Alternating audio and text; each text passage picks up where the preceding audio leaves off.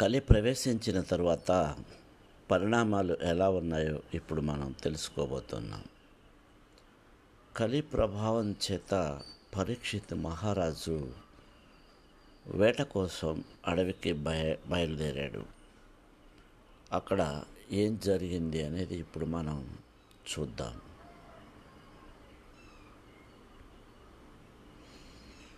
పరీక్షిత్తు వేటకు వెళ్ళి బాగా వేటాడాడు. తను ముందు వెనుక ఏమీ ఆలోచించకుండా అడవిలోకి వెళ్ళిపోయాడు. బాగా దప్పిక వేసింది. ఆకలి కలిగింది. ఆకలి దప్పిక కలిగినప్పుడు అవి పోగొట్టుకునేందుకు ఎక్కడికి వెళ్ళాలో అక్కడికి వెళ్ళాలి. పరీక్షిత్తుకి బుద్ధి భ్రంశం అవుతోంది అతడు దగ్గరలో ఉన్న మహర్షి ఆశ్రమానికి వెళ్ళాడు. అక్కడ తన దాహం తీర్చమని ఎవరిని అడగాలి? ఆశ్రమంలో సంచరిస్తున్న స్త్రీ పురుషులు ఎవరినైనా అడగాలి. కానీ పరీక్షిత్తు వారినెవరిని అడగలేదు. అతనిలో అహంకారం ప్రవేశించింది. నేరుగా అక్కడ తపోదీక్షలో ఉన్న శమీక మహర్షి దగ్గరకు వెళ్ళాడు. ఆయన ఎటువంటి స్థితిలో ఉన్నాడు? కదలిక లేదు. స్థానమైపోయి ఉన్నాడు. ధ్యానమునందు తపస్సునందు నిమగ్నుడైపోయి బ్రహ్మమునందు రమిస్తున్నాడు. కదలిక లేక కర్ర నిలబడిపోయినట్లు స్థానివై ఉండిపోతాడు. ఆయన అలా కూర్చుండి ఏమాత్రం కదలిక లేకుండా తపస్సులో ఉన్నాడు. ప్రాణాయామం చేత ప్రాణమును నియంత్రించాడు. కుంభకము చేత వాయువును పూరించి అప్పు చేసేసాడు కాబట్టి వక్షస్థలం కూడా కదలదు. మనస్సు ఊపిరి మీద ఆధారపడుతుంది. అటువంటి మనస్సు ఇప్పుడు కదలడం లేదు. మనస్సు కదలకపోవడం వల్ల బుద్ధి కదలడం లేదు. బుద్ధి కదలకపోవటం వల్ల ఇంద్రియములు కదలడం లేదు. బయట విషయములను కన్ను చూడదు చెవులు వినపడవు. స్పర్శేంద్రియములు బాహ్యజ్ఞానము తెలియదు. అందుకని అలా ఉండిపోయాడు. ఆయన జాగ్రత్తాది మూడు అవస్థలను దాటిపోయి చివరకు తురీయమనే స్థాయికి చేరిపోయాడు. తాను సాక్షాత్తు ఆత్మగా సాక్షిభూతుడై శరీరమును చూస్తూ బ్రహ్మమును నిలబడిపోయి ఉన్నాడు. అలా కూర్చొని బ్రహ్మతో రమించి ఉండిపోతే ఆయన వెంట్రుకలు గోళ్ళు పెరిగిపోతున్నాయి.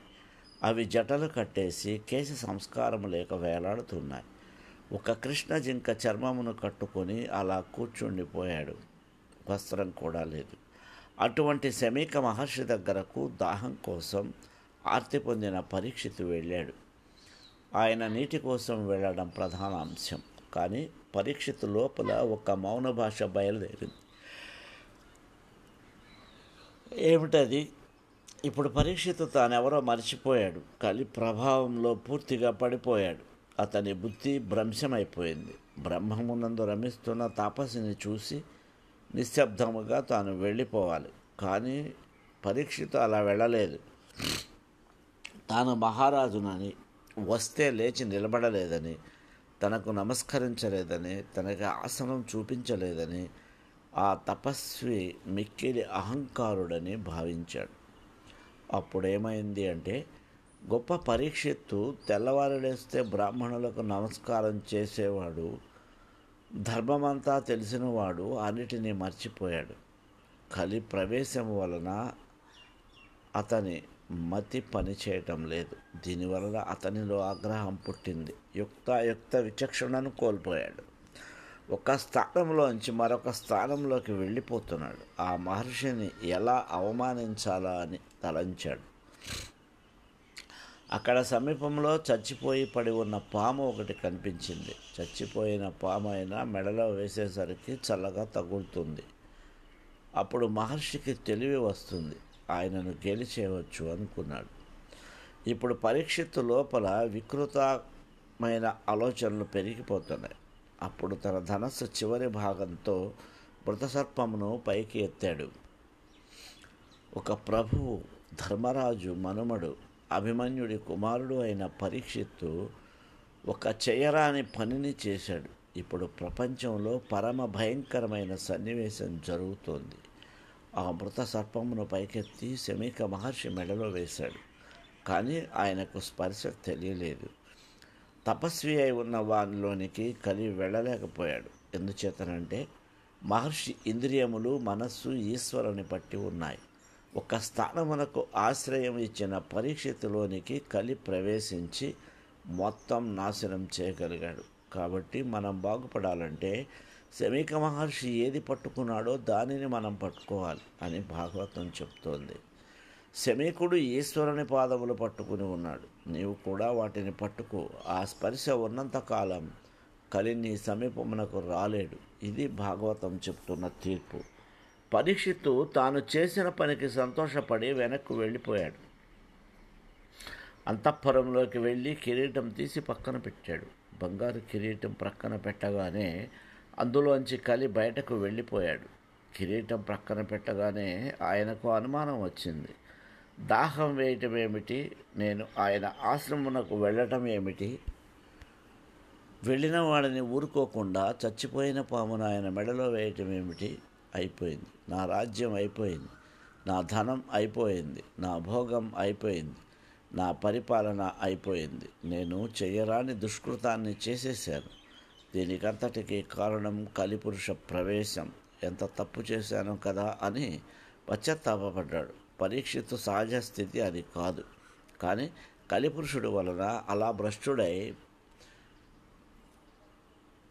మహర్షి మెడలో చచ్చిపోయిన పామును వేయడం అక్కడ సమీపంలో ఉన్న మునికుమారులు చూశారు. వాళ్ళు పరిగెత్తుకుంటూ అక్కడికి సమీపంలో కౌశికీ నది ఒడ్డున ఆడుకుంటున్న శమీక మహర్షి కుమారుడైన శృంగి వద్దకు వెళ్ళారు. ఆ పిల్లవాడు మహాతపస్వి మీ నాన్నగారు తపస్సు చేసుకుంటూ సమాధిలో ఉండగా ఒక రాజు వచ్చి ఏదో మాట్లాడాడు. మీ తండ్రి పలకలేదు. అప్పుడు ఆ రాజుకి కోపం వచ్చి చచ్చిపోయిన పామును ధనస్సుతో ఎత్తి మీ నాన్నగారి మెడలో వేసి వెళ్ళిపోయాడు అని చెప్పారు. ఈ మాటలు విన్న వెంటనే శృంగి అన్నాడు నా తండ్రి వంటి తపస్వి ఇక్కడ ఉండటం వలన రాజు క్షేమంగా రాజ్యమును పరిపాలించగలిగాడు. వెంటనే శాపం ఇవ్వటానికి కసికి నది జలాలను చేతిలోకి తీసుకున్నాడు. చేతిలో ధనస్సు ఉన్నది కదా అని ఆ రాజు చేయకూడని పని చేశాడు. అటువంటి రాజు ఎవరైనా అయి ఉండవచ్చుగాక వారిని ఈశ్వరుడు అడ్డినా మహావిష్ణువు అడ్డినా నేటి నుండి ఏడవ నాటికి చచ్చి ఊరుకుంటాడు. తక్షకుడు అనే మహాసర్పము కాటు వలన రాజు మరణించుగాక అని శపించి నీళ్ళు విడిచిపెట్టి తిరిగి ఆశ్రమంకు వచ్చి తండ్రి ముందు పడి ఏడవటం ప్రారంభించాడు. తండ్రికి బాహ్య స్మృతి వచ్చింది. ఎందుకు ఏడుస్తున్నావు? అని కుమారుని అడిగాడు. తండ్రి మీ కంఠమునందు మృతసర్పము ఉన్నది అన్నాడు. దానిని తీసి కింద పడవేశాడు శమీకుడు. ఎవరు వేశారు అని కుమారుని ప్రశ్నించాడు. నాకు తెలియదు ఎవరో రాజు వేశాడట. నేటికి ఏడవ నాటికి ఆ రాజు చచ్చిపోవాలని నేను శపించాను అని శృంగి జవాబిచ్చాడు. వెంటనే మహర్షి అన్నారు నాయన ఎంత పని చేసావు నీవు చేసిన దుష్కర్మ వలన మనకి పాపం సంప్రాప్తిస్తుంది. నీవు రాజు మరణించాలని కోరుకున్నావు. కలిపురుషుడు ప్రవేశించిన మనస్సులు అలా ఉంటాయి. అపకార్యందు కూడా ఔదార్యంతో ధర్మం మాట్లాడతాడు. అటువంటి పరిపాలకుడు ఎక్కడ వస్తాడు మనకు? సమాజం భ్రష్టు పట్టిపోతుంది. పరీక్షితును కొట్టి సమాజమునందు ఇన్ని ప్రమాదములు తేవటానికే కలి ఇలా నీ చేత శాపం ఇప్పించాడు. నీవు క్రోధమునకు వశుడైపోయావు ఎంత పొరపాటు చేశావు? అన్నాడు. ఈ వార్త పరీక్షితుకు అందిపోయింది. ఇంకా నాటికి ఏడవ రోజున శరీరం విడిచిపెట్టేస్తానని ప్రాయోపవేశం వహిస్తానని గంగ ఒడ్డుకు వెళ్ళి తూర్పు దిక్కుకు కొసలు ఉండేలా దర్భలు పరుచుకొని ప్రాయోపవేశం చేసి ఈశ్వరుని యందు మనస్సును నిలబెట్టాడు. గంగ ఒడ్డుకు ఎందుకు వెళ్ళాడు అంటే ఎవరైనా గంగ దగ్గరకు వచ్చి అమ్మ గంగమ్మ అని పిలిస్తే గంగమ్మ పొంగిపోయి ఆ పిలిచిన వానిని ఎంతగానో అనుగ్రహిస్తుంది. గంగలో స్నానం చేయటం ద్వారా అతడు చేసిన తప్పులన్నిటినీ తీసివేసి మోక్షమును ప్రసాదించి పంపించి వేస్తుంది.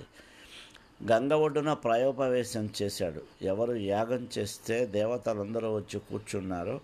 అటువంటి మహాపురుషుడు శాపగ్రస్తుడై ప్రాయోపవేశం చేశాడు. ఈ సన్నివేశమును చూడటానికి గౌతముడు అగస్త్యుడు విశ్వామిత్రుడు వశిష్ఠుడు మొదలైన ఋషులందరూ వచ్చారు. ఈ ఏడు రోజులలో తాను ఏమి చేస్తే మోక్షం పొందుతాడో చెప్పవలసినదని పరీక్షితు అందరినీ అడుగుతున్నాడు. ఇంత ధర్మం ఉన్నవాడు ఇంత అధర్మమైన పని చేశాడేమయ్యా కలికి కొద్ది అవకాశం ఇస్తే అంత ప్రమాదమును తెచ్చేశాడు. కాలమును అతిక్రమించటం ఎవరి తరం కాదు. ఇంతటి స్థితిలో కూడా ఈశ్వర పాదములు పట్టుకున్నవాడు మాత్రం చెక్కు చేరడం లేదు. ఆ సమయంలో అక్కడికి పదహారు సంవత్సరముల వయస్సు కల ఒక ఆయన వచ్చాడు. మంచి యవనంలో ఉన్నాడు. నల్లటి జుట్టు ముఖం మీద చిందరవందరగా పడిపోయి ఉంది. ఒక కవిపీనం పెట్టుకుని ఉన్నాడు. చుట్టూ చిన్నపిల్లలందరూ చేరారు. సూర్యుడు భూమండలం మీద నడుస్తున్నాడా అన్నట్లుగా ఒకరు పిలవకపోయినా ఆవు పాలు పితికే సమయం కంటే ఎక్కువసేపు ఒక చోట నిలబడని సుకుడు తనంత తాను నడిచి వచ్చి అక్కడ నిలబడ్డాడు. ఆయన తేజస్సు చూసి పొంగిపోయిన పరీక్షిత్తు కృష్ణ భగవానుడిని మా వంశమంతా అర్చించినందుకు నేను వెళ్ళిపోతున్న సమయంలో నాకు మార్గం చూపించటానికి గురువును పంపాడు కృష్ణ పరమాత్మ అని పొంగిపోయి అర్ఘ్యపాద్యాదులను ఇచ్చి సుకుడి కాళ్ళ మీద పడితే కదలి వెళ్ళిపోవటం అలవాటున్న సుకుడు కూర్చున్నాడు.